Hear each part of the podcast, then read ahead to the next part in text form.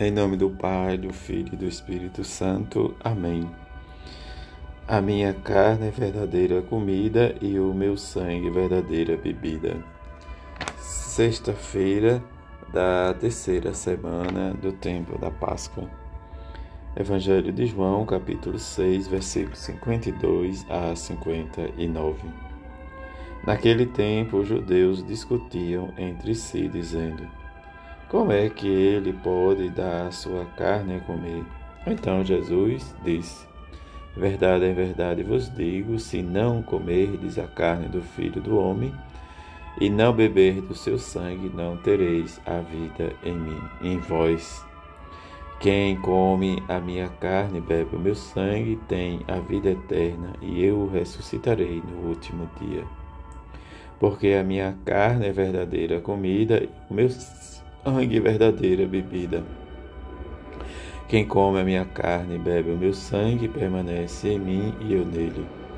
Como o Pai que vive me enviou, eu vivo por causa do Pai, assim o que me come viverá para por causa de mim. Este é o pão que desceu do céu, não é como aquele que vossos pais comeram, eles morreram. Aquele que come este pão viverá para sempre. Assim Jesus falou, ensinando na sinagoga em Cafarnaum. Palavra da salvação, glória a vós, Senhor. Viver e testemunhar. O cordeiro que foi imolado é digno de receber o poder, a divindade, a sabedoria, a força e a honra. Antífona de entrada em que nos leva a experimentar, viver a nossa dignidade de filhos de Deus e testemunhar a sua ressurreição. Diante da ressurreição de Jesus, nós precisamos convidar e nos assumir nesta vida nova em Cristo, em que possamos compreender sempre a proposta da vida eterna, em que conhecer e conviver a cada um na nossa vida cotidiana, nossa comunidade, a experimentar sempre este ser instrumento em que Paulo vai nos dizer: Este homem é um instrumento que escolhi para anunciar o meu nome aos pagãos, melhor dizendo, Jesus. Diante da escolha, a conversão de São Paulo nos leva a vários caminhos, várias situações, diante das perseguições em que ele no caminho de Damasco vai cair do cavalo, porque ele seguia, como nos diz o próprio testemunho dos Atos dos Apóstolos, eles perseguia para prender os seguidores do caminho que é Jesus. Diante disso, vem Jesus, aparece e pergunta a Saulo por que ele o perseguia.